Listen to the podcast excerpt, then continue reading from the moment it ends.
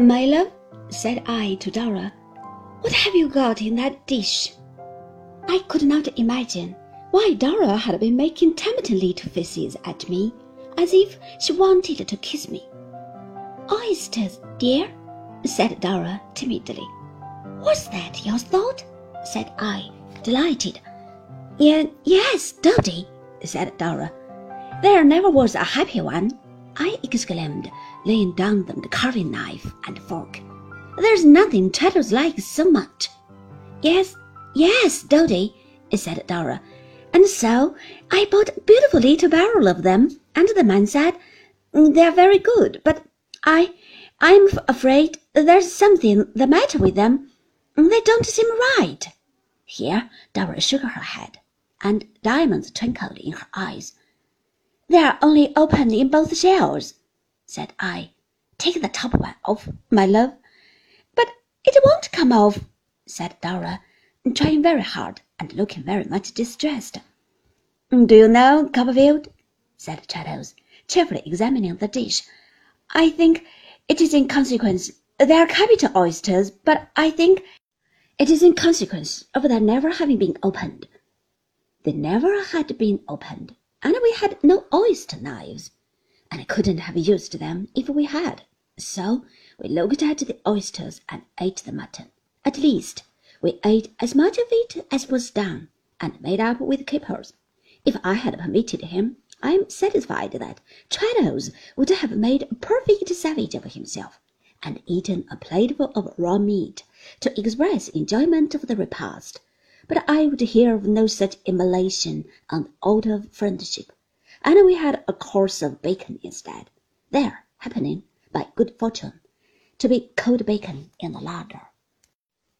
My poor little wife was in such affliction when she thought I should be annoyed, and in such a state of joy when she found I was not, that the discomfiture I had subdued very soon vanished, and we passed a happy evening, Dora sitting with her arm on my chair, while Traddles and I discussed a glass of wine, and taking every opportunity of whispering in my ear that it was so good of me not to be a crow cross old boy.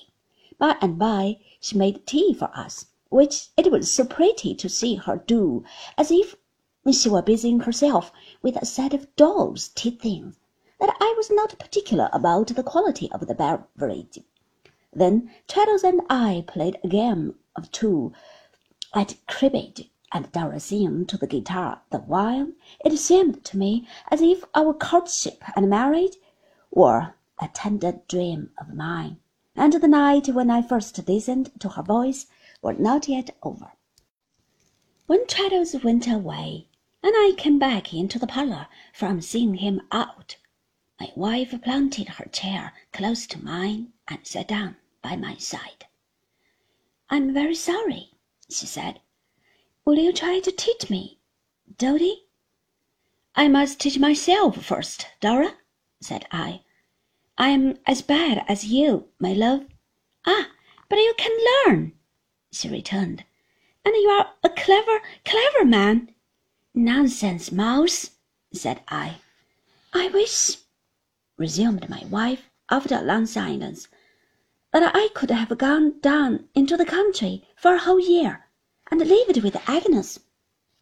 Her hands were clasped upon my shoulder, and her chin rested on them, and her blue eyes looked quietly into mine.